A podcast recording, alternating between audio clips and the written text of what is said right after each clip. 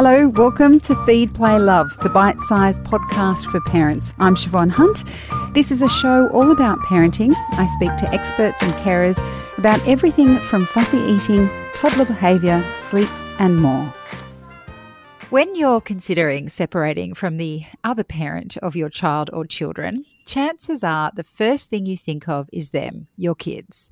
How will they handle their parents splitting up? Will they cope living in two houses?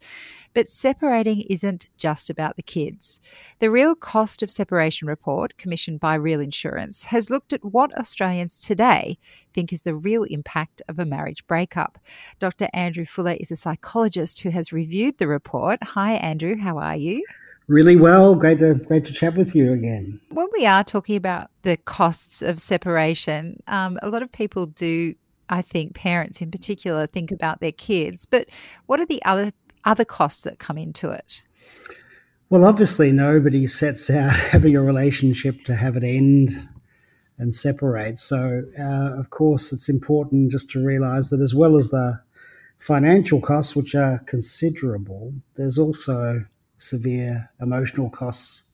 And that doesn't seem to really be well, it seems to be regardless of whether you're the person deciding maybe it's time to pull the plug or whether it's someone else has pulled, made that decision for you, you're still pretty distressed at that stage. So um, it's important to be pretty careful just in terms of your own well-being at this time, I think. Um, now, obviously, kids also react in different ways, and uh, it's important probably to just think a bit about those for the moment and probably the the most concerning age from the under sixes is four years of age. Because what we know about four kids who are four years of age are the masters and mistresses of the universe.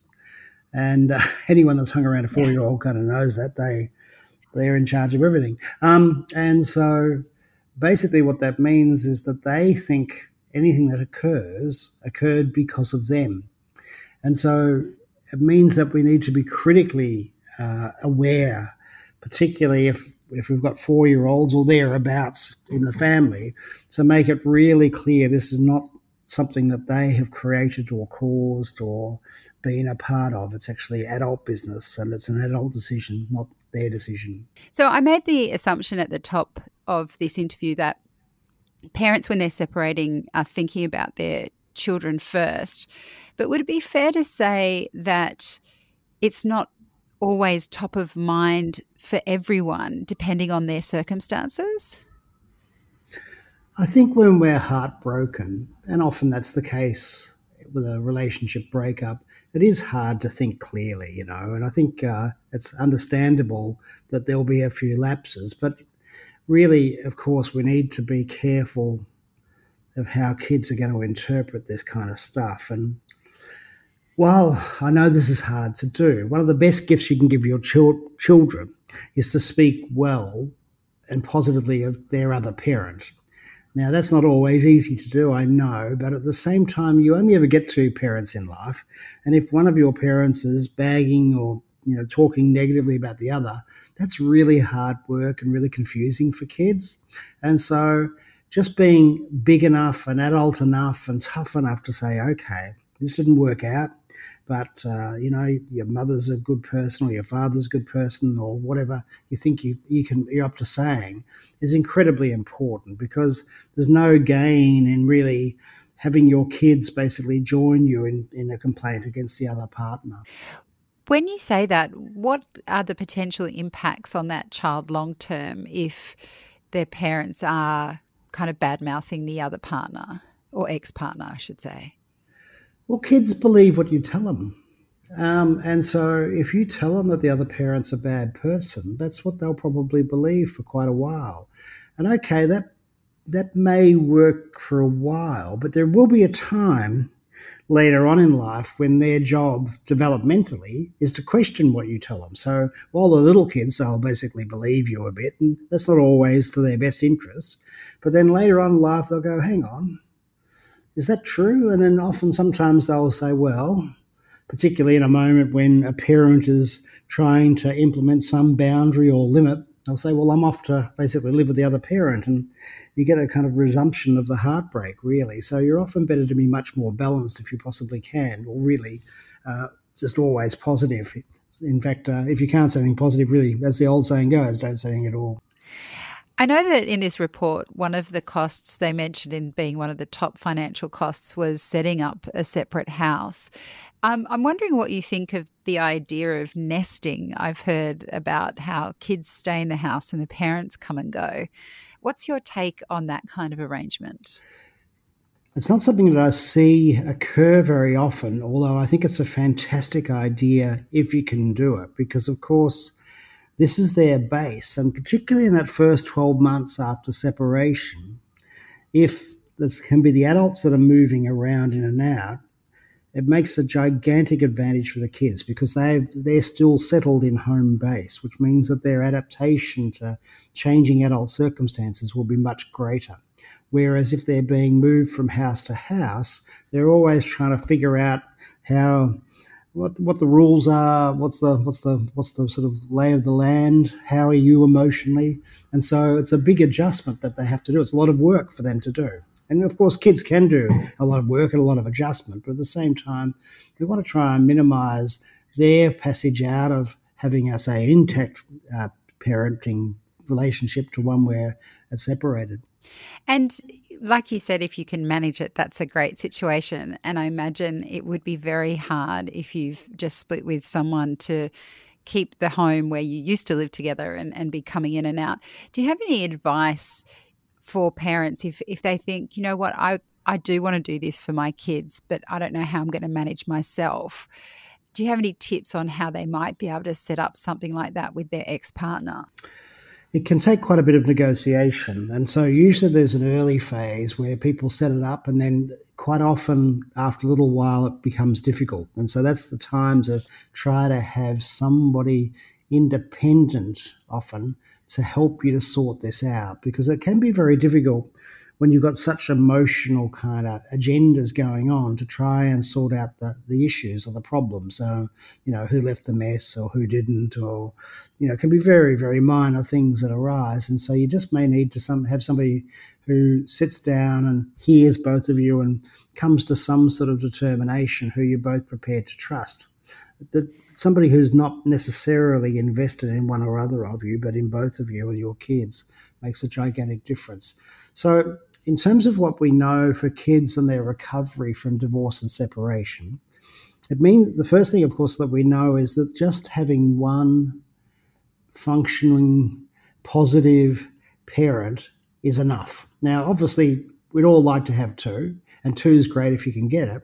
But even when things are pretty dire and difficult, just having one parent who's just prepared to be big enough not to talk negatively about the other parent, to talk positively about life, and to talk positively about you as a child makes a gigantic difference.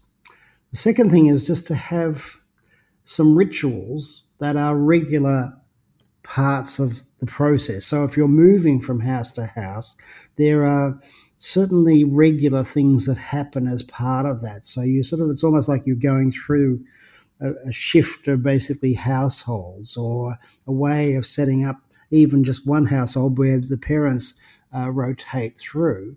Uh, you have some rituals around that. So before I, for example, before I go off and your your my your father or mother comes in, we're going to have a special afternoon tea or we'll cook dinner so that it's ready or whatever it might be together. When you've brought two, uh, one or more children into the world, it can you've you've built a life together. So there's going to be lots of things that tie together, particularly finances. And I'm thinking things like mortgages, bank accounts, uh, bills, all those sorts of things. Even though the money stuff isn't something people like like to think about, how important is it to separate all that stuff before people can move on? I think it's important fairly early on to start to regain your independence. And and while it can early on feel kind of nice to be trusting and share financial resources and bank accounts and so on, I think the reality is that you're parting in that type of you're parting from that type of relationship. And so the sooner that you start to move towards that shift, the, the better. And so while that will be sometimes a shock for one or other of the people, because of course there's like an assumption, oh, we can just get on and basically keep things as they have been forever.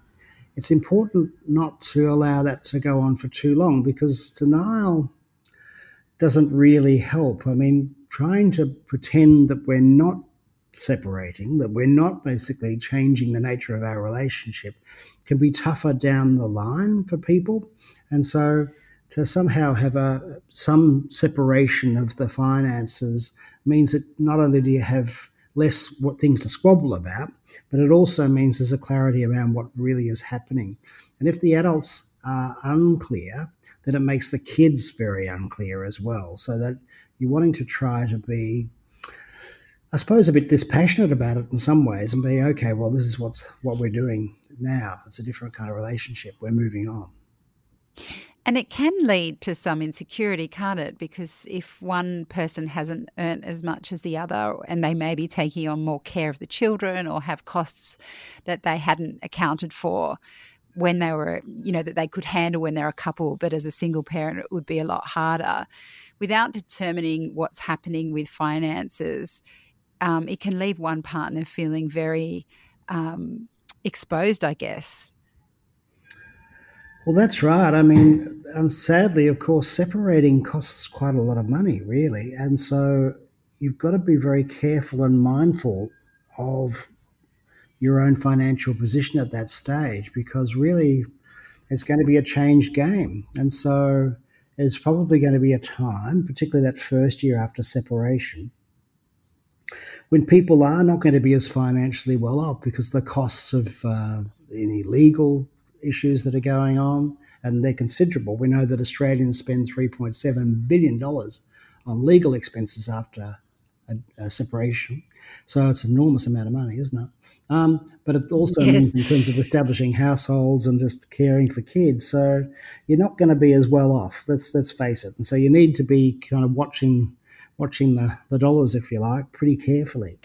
And uh, I guess that part about not being financially as well off as prior to the separation leads me to ask whether you think overall people believe they made the right decision in leaving or separating. Do people find that they have actually moved on and improved after they've separated, or is all of that money just a huge waste of resources?